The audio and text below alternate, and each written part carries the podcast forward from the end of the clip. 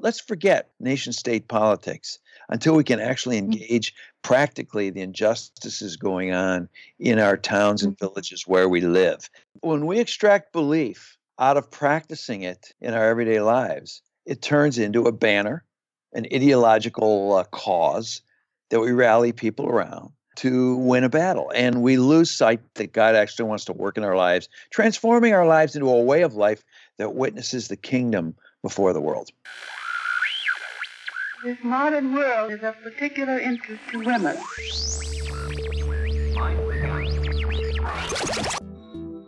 Betwixt. At the intersection of faith and culture. Zero G, and I feel fine. Well, hi, everyone. Welcome to the Betwixt podcast. I'm Deb Gregory, and I'm delighted to host a timely conversation with theologian, professor, and pastor David Fitch. Hi. All right. Now I hear you. You've pressed the magic button. All right. Testing. One, two, three. How's that? oh, that's that? better. That's great. Yeah, good. We want Right. your best self. All right. Thanks. How are you? Uh, doing well, you know. Uh, David Fitch is the B.R. Lindner Chair of Evangelical Theology at Northern Seminary in Chicago. And he's also the founding pastor of Life on the Vine Christian Community, which is a missional church in the northwest suburbs of Chicago. Now, many of you know Fitch as a leading voice in conversations about culture and missiology. And you can find out more about him and his writings at reclaimingthemission.com and his fabulous podcast, Theology on Mission.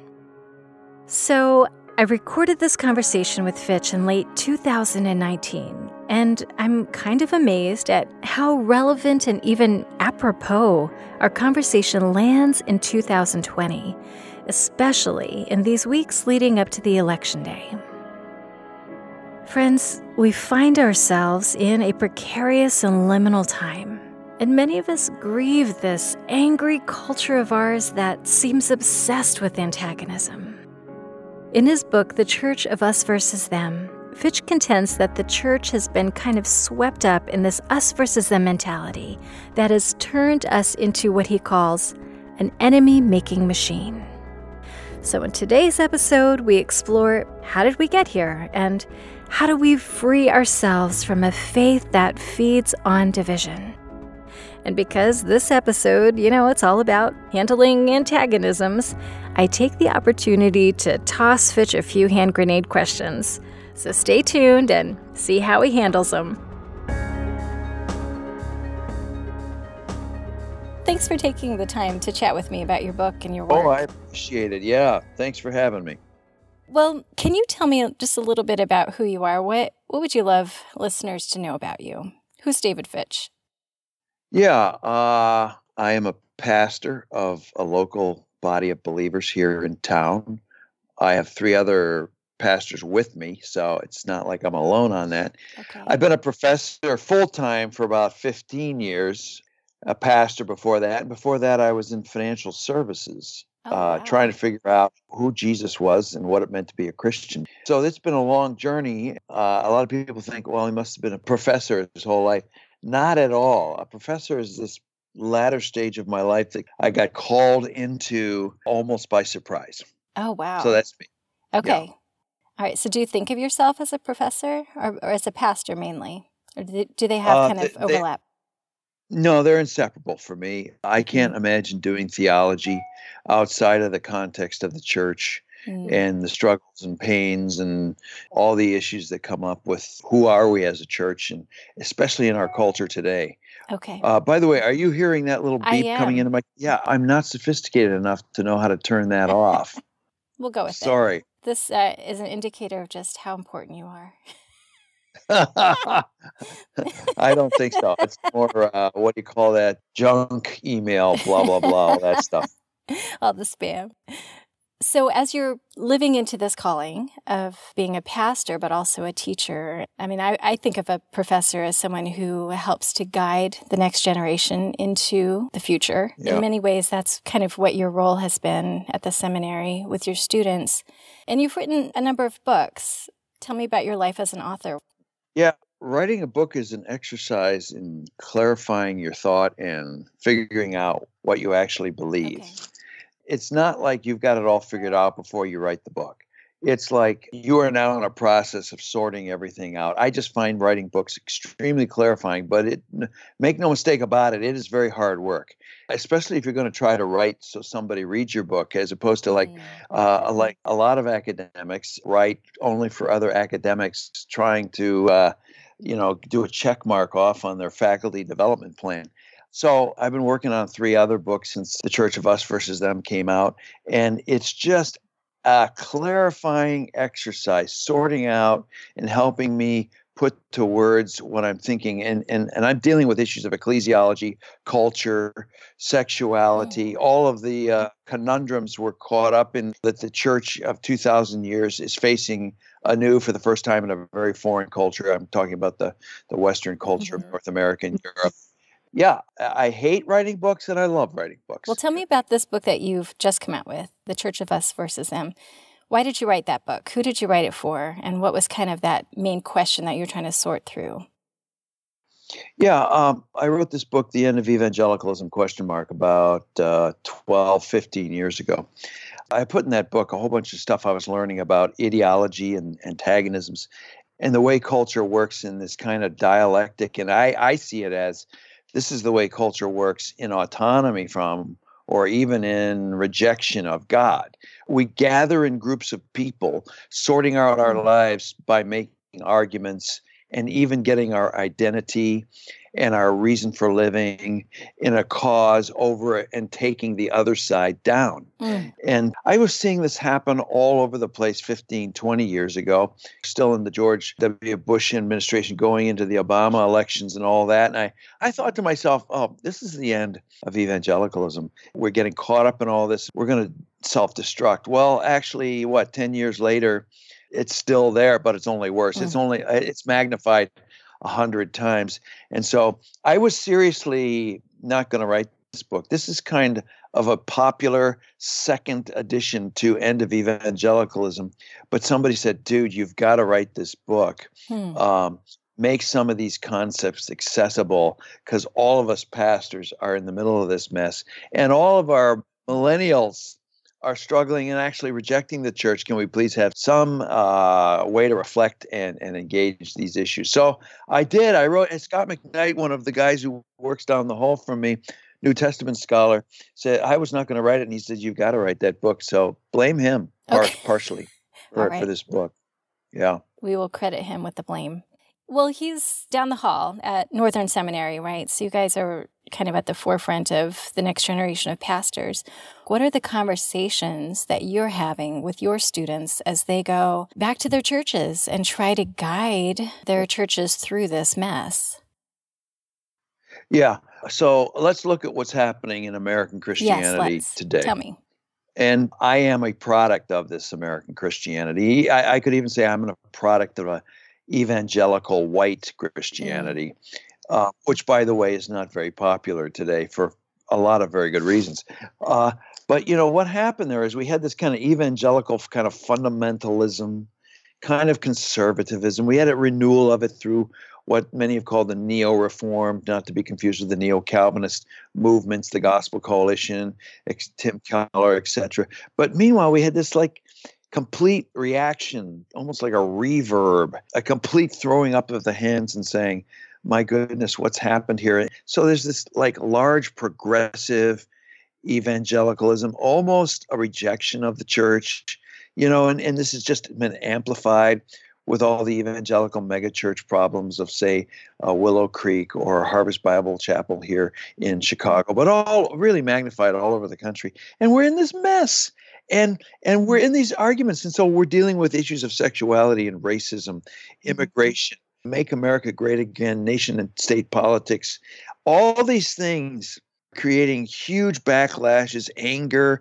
antagonisms, and it's all distracting us from engaging what God wants to do on the ground uh, in our local neighborhoods and places of struggle where there's so much injustice, violence, oppression, racism, sexuality, confusion, problems, Mm. all this, and we don't ever get to it because we're in big arguments. Mm. And so I just shake my head and go, can we please not buy into the way the world operates and make space for the presence of Christ to do his work of healing, forgiveness, reconciliation, listening, presence, transformation, healing and reconciling the world to himself. And uh, so that's that's the big driver of of this book and probably why I think it couldn't have come at a more apropos time. Mm. You kind of describe these big issues as banners. Can you unpack that a little bit? What do you mean by that? Why is it that they've become banners? And why is that not really a healthy thing for us to be waving banners Yeah. all the time? Yeah, yeah. Uh, if people can just understand this one concept, the book I think has done its job. A lot more in the book than this. Uh, but you know, within the study of ideological theory, got to remember critical theory or critique of ideology or post-Marxism, all that stuff, developed out of Europe post World War II, after the whole collapse of Europe with Nazism, with fascism. Marx had thought, oh my goodness, we're coming out of capitalism, we're going to have socialism. What he got was fascism, and everybody's walking around going, I, I can't believe what just happened. How did 17,000 Lutherans, pastors, go Heil Hitler? How did this happen? And so, ideology is really the study of how these antagonisms, these angers, destroy cultures and societies. Well, one of the big ideas there is this idea of a master signifier. It is. Uh, can you hear my I dog? think he agrees with you.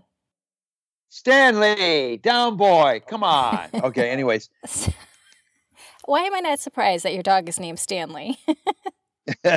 sorry folks for the interruption. Well, this master signifier idea is it's, it's a concept, it's an idea that gets extracted out of everyday life and becomes a cause we rally around. In the process, it doesn't mean Mm. anything. In the like I always say when Barack Obama was running for president, and, and by the way, I'm a, a supporter of his in some small ways. Is uh, that your banner? But having said that, uh, absolutely not. That's why I said small ways. Uh, but but Barack I said change you can believe in. That's what he ran on. But th- that was a great master signifier. There was a great banner. Change you can believe in because anybody could put into those words, import meaning into those words, whatever they wanted. And Barack could rally around white liberals, African Americans from the South Side of Chicago who are struggling with various oppressive racial poverty issues. Everybody could import and gather around and vote. That's what a master signifier does, but it doesn't mean anything. And so, do we really get change? Or do we just get more of the same?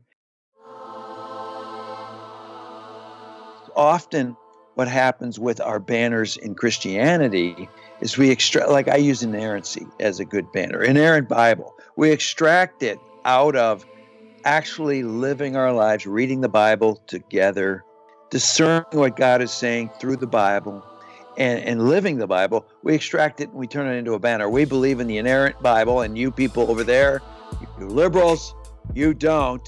And now we're going to make our lives all about championing the, the authority of the Bible. Nothing wrong with the authority of the Bible, but when we extract it out of our everyday lives, it, it actually distracts us from living the Bible. And that's the way a banner works. And we got a lot of them. I argue in sexuality, we make we make the gay or the lesbian person be the banner, be the enemy, and we never get around to discerning not only what God's doing amongst all the sexual confusion of our day, uh, but also the sexual issues in our own lives. And we've got a lot of them in evangelicalism, and we never get to because we're just rallying around the banner to try and defeat for family values the other Yeah. side.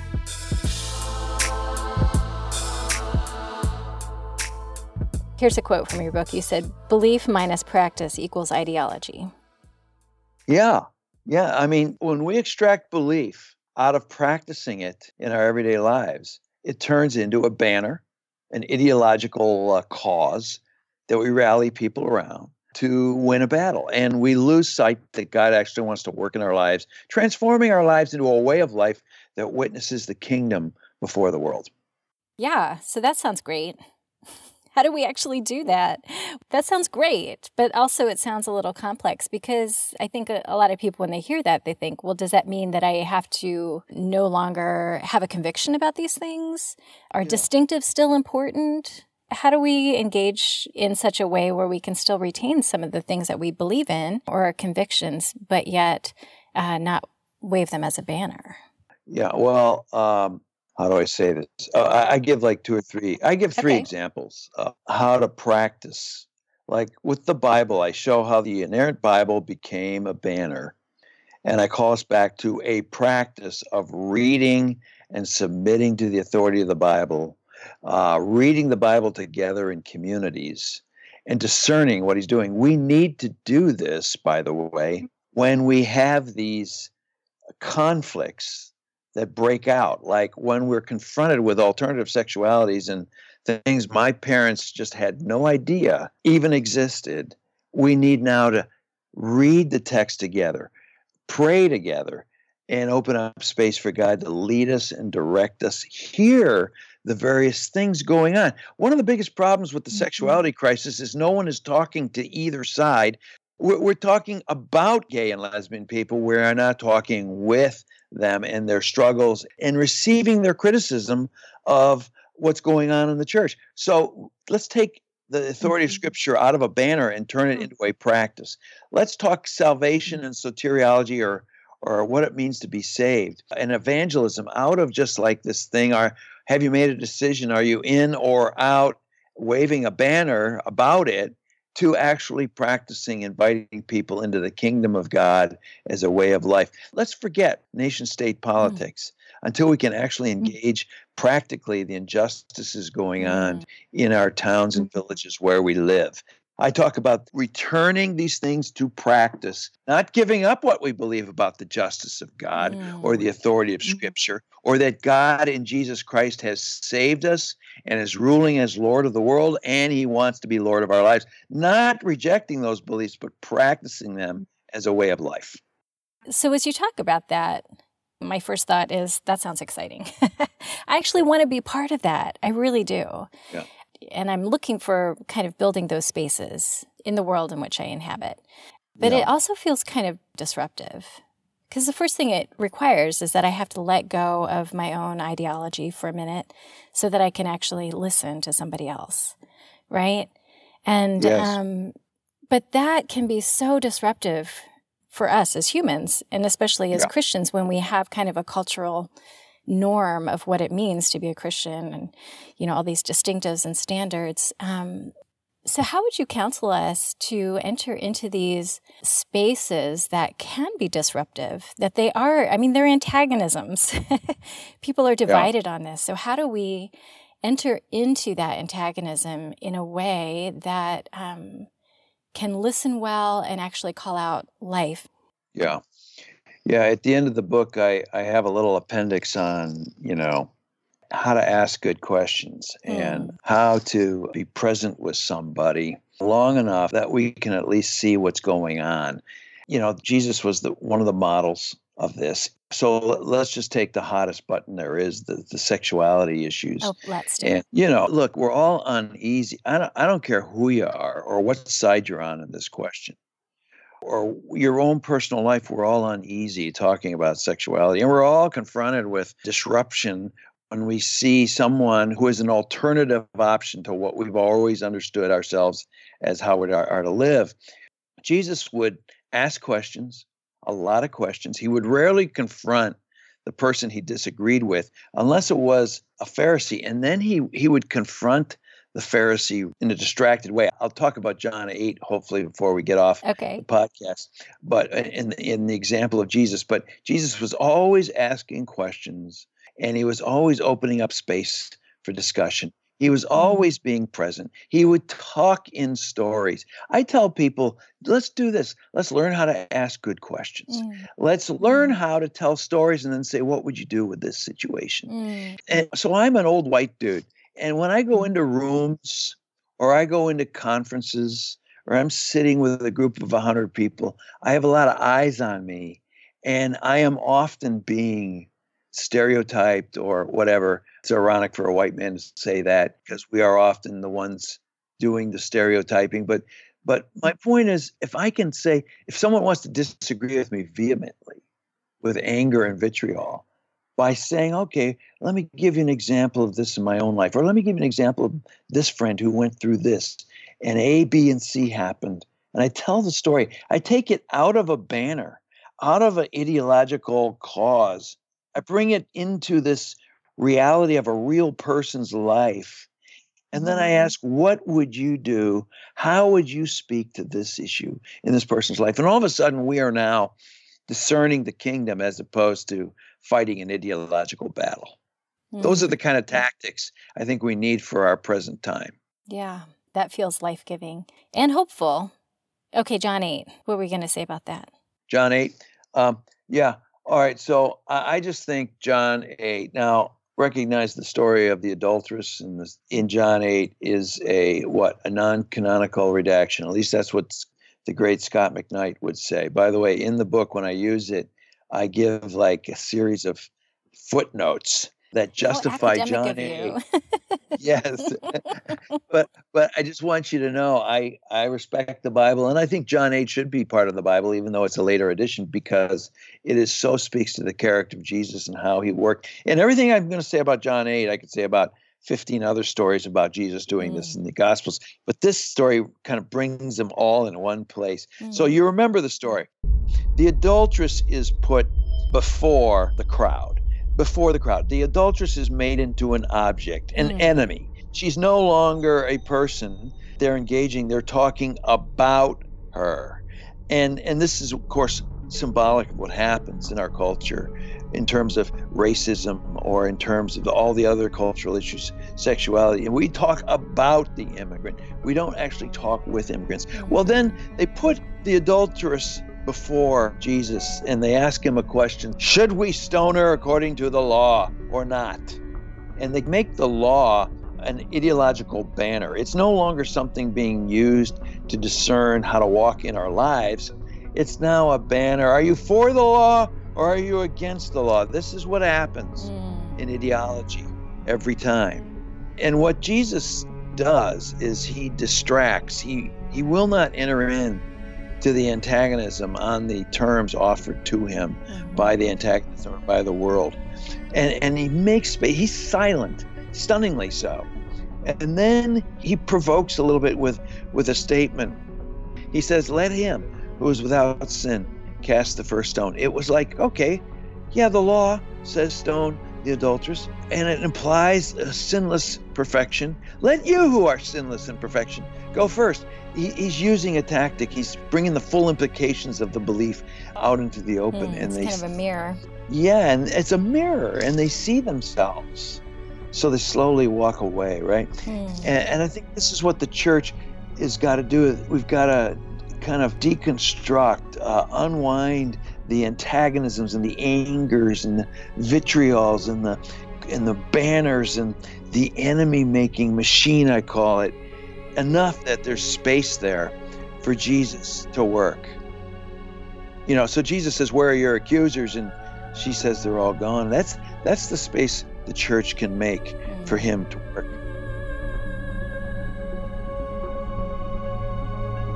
It's only then that he can get to the actual work of the kingdom and, you know, go and sin no more. You are forgiven. You are loved. No more condemned. Now go and work it out. What. God's calling you to do and be in light of his work in your life. And I think that's what the church, I, the church is called to be that reconciling presence in the midst of this craziness and this mayhem that we have in our culture.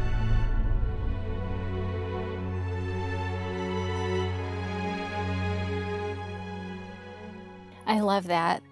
It reminds me of something. Uh, are you familiar with Sang-Hyun Lee, Princeton theologian? I have, yes, I have read. Mhm. Yeah. So he wrote a book on liminality from kind of an Asian American theological perspective that I found really helpful in my own quest to understand liminality.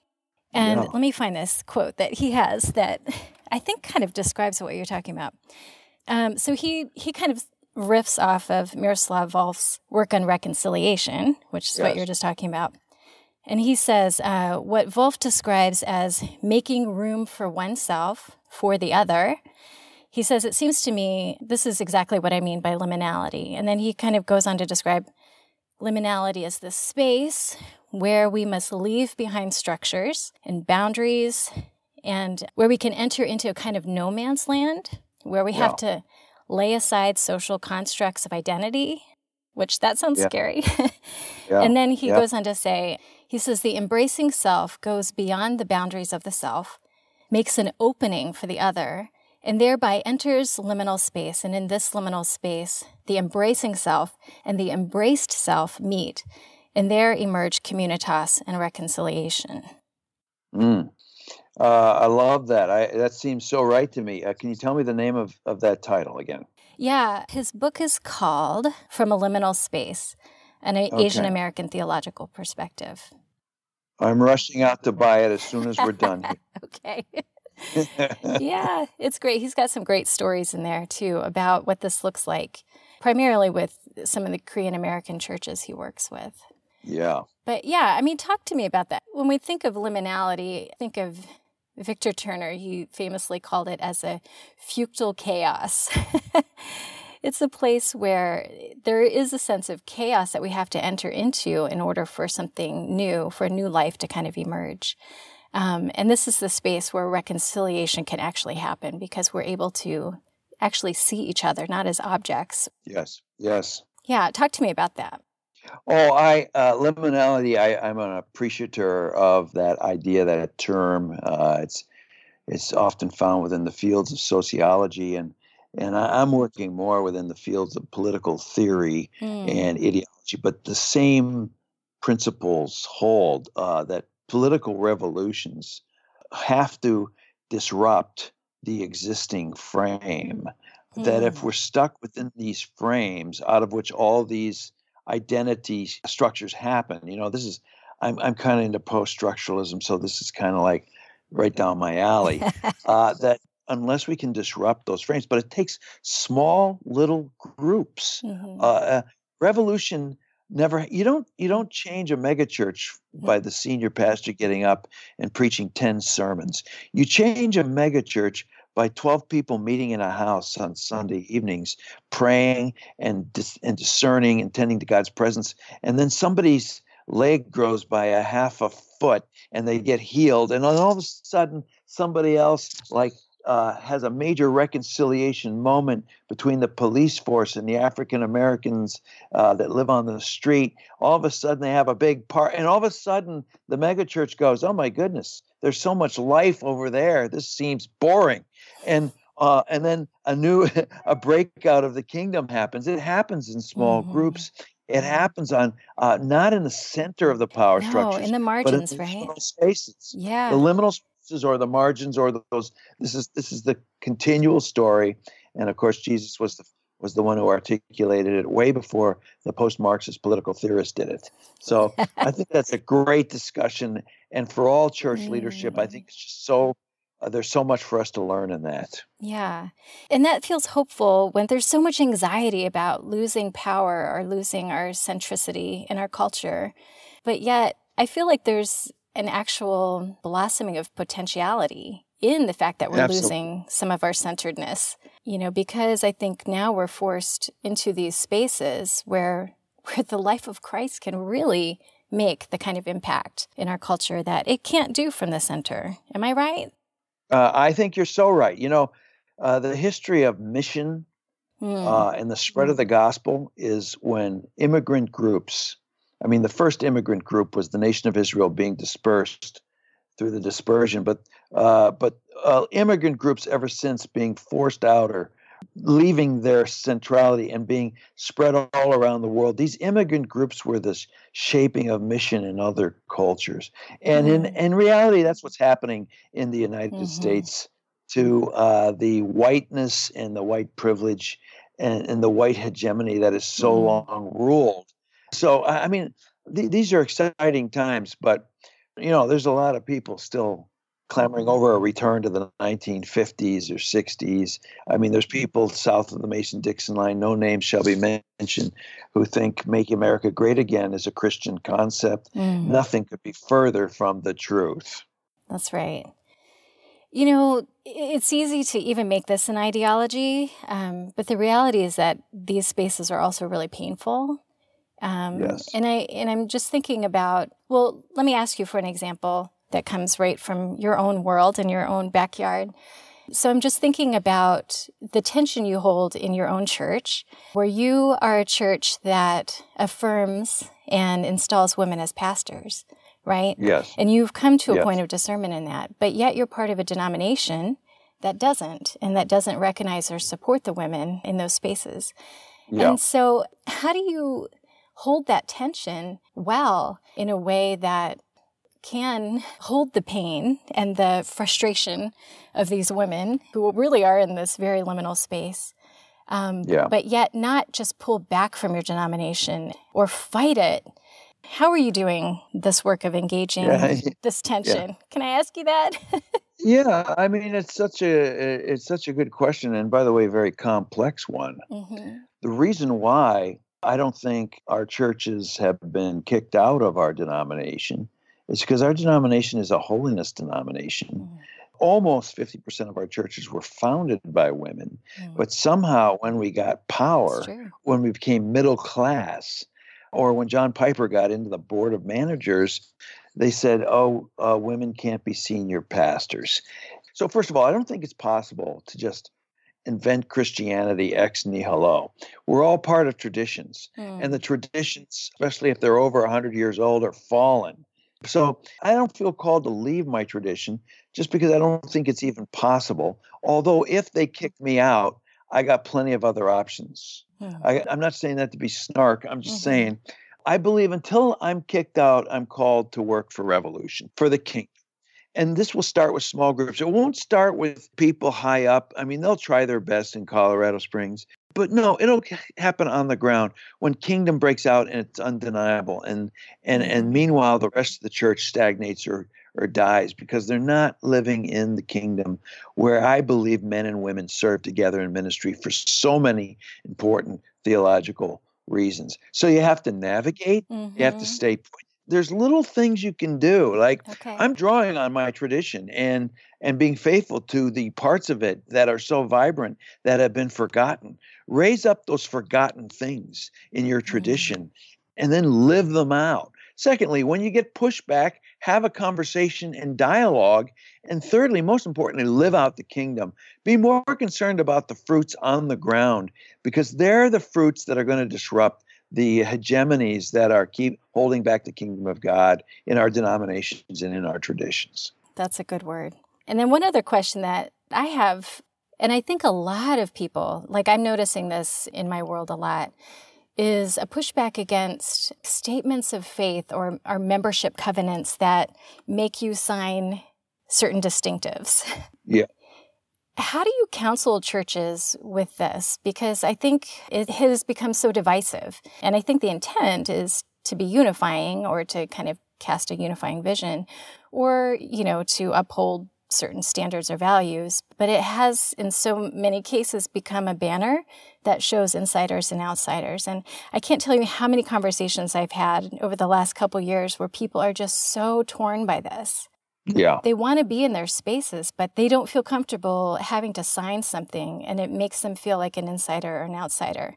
And the reality is, I've seen so many people walk away from the church um, in the last few years and they don't know where to go. And they still have a faith yeah. in God, but they just feel this lack of integrity of like, I can't sign that, but then does that mean I can't belong?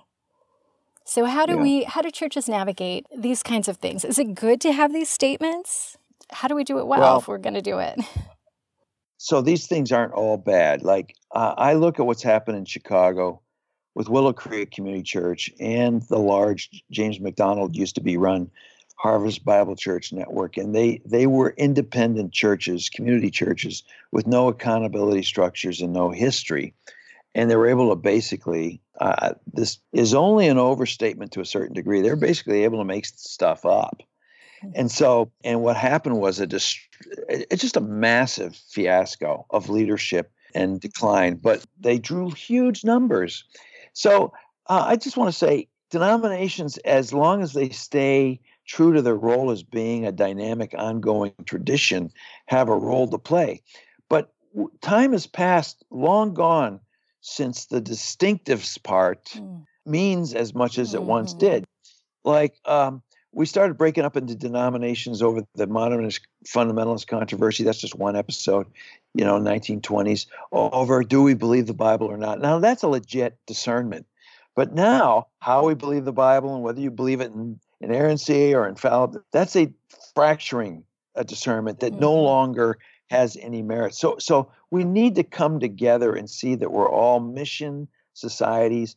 We all are faithful to the main tenets of the Christian faith as passed on through some of the major creedal formulas. But now we need to discern again what it means to do mission. And it's so fra- there, there's so many multiple cultures. We are not a culture, Hmm. capital C, singular anymore in this country like Mhm. we ever were, but the white people thought we were. Mhm. Now we're cultures. We're in missionary situations where we have to engage all these complexities, and it's different from Venice Beach, Los Angeles, to Belmont Avenue, Chicago, to my uh, South Beach, Miami, it, to Toronto, Canada. It's so different. If you are trying Columbus, to impose Columbus, Ohio, eh, that we just can't have one statement that fits all. yeah, We have to engage and contextualize. that's a good. So I hope our denominations can become mission societies again in the United States of America. Yeah. I love this vision that you're casting forward because it is the vision of being kind of a healing and reconciling presence in the world. I mean, that's kind of the mission that we are. You know, we gather around the table of Christ, we partake in his life, and it is to nourish us, to give life to the world, and to be his living presence in the world. And sometimes I see, I don't know, well, this is an awful question, but I'll ask it anyway. So sometimes I see churches incapable of being a reconciling presence. There's so much unreconciled business, Yeah. um, but yet they seem to be able to put on this show, this entertainment that draws in huge crowds. So if a church is not able to engage in reconciliation in and among itself, can we still call it a church? Oh, wow. Well, that is an interesting question. That's a question I was probably asking 15, 20 years ago, you know. Um, Maybe I read that And in the Great Giveaway.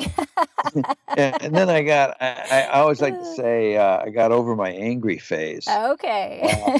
Was that your and- angry and- book? Yeah, and I I think that um, I personally want to be careful.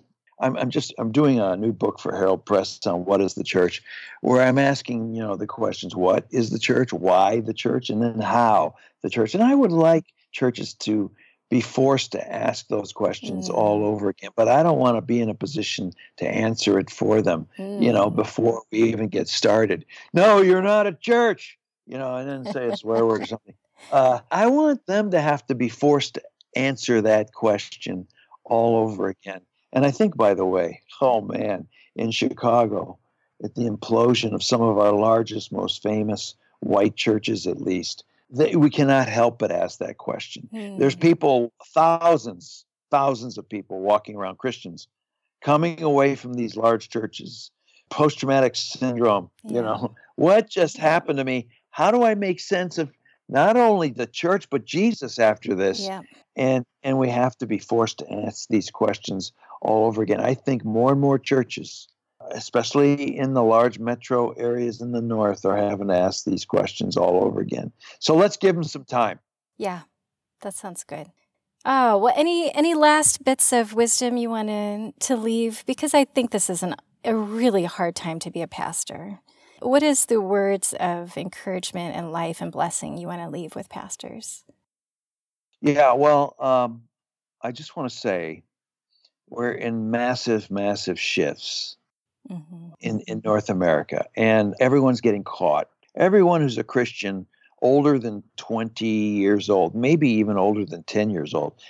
My son, who's 14 years old, is getting caught in these massive shifts. Hmm. And it's so easy to throw up our hands and give up and look at the failures, the massive failures of the church, because it's either trying to hold on to power or it's just trying to do whatever it can do to survive.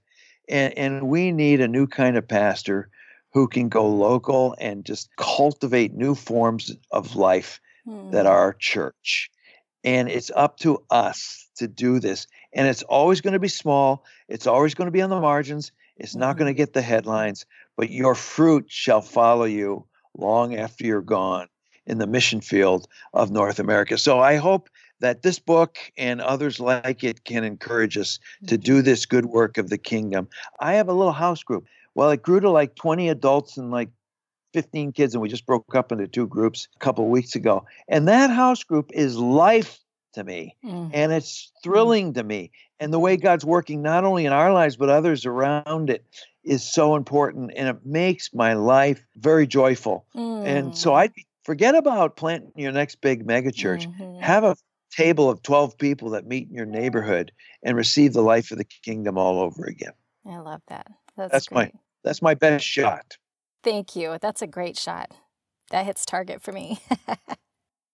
I threw it all out. Had to start all over again. Thanks for listening to this episode of the Betwixt podcast.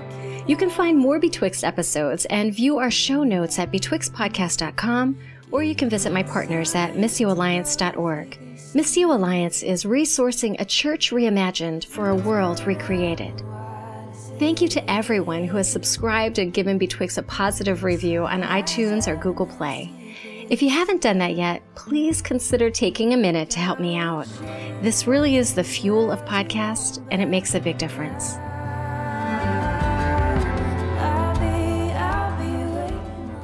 Special thanks to my friends Rivoli for sharing the music that you hear now. You can check them out at ryvoli.com or Facebook slash Rivoli. Hey, it has been a real pleasure to produce this podcast for you. Thank you for holding liminal space with me today. Catch you next time.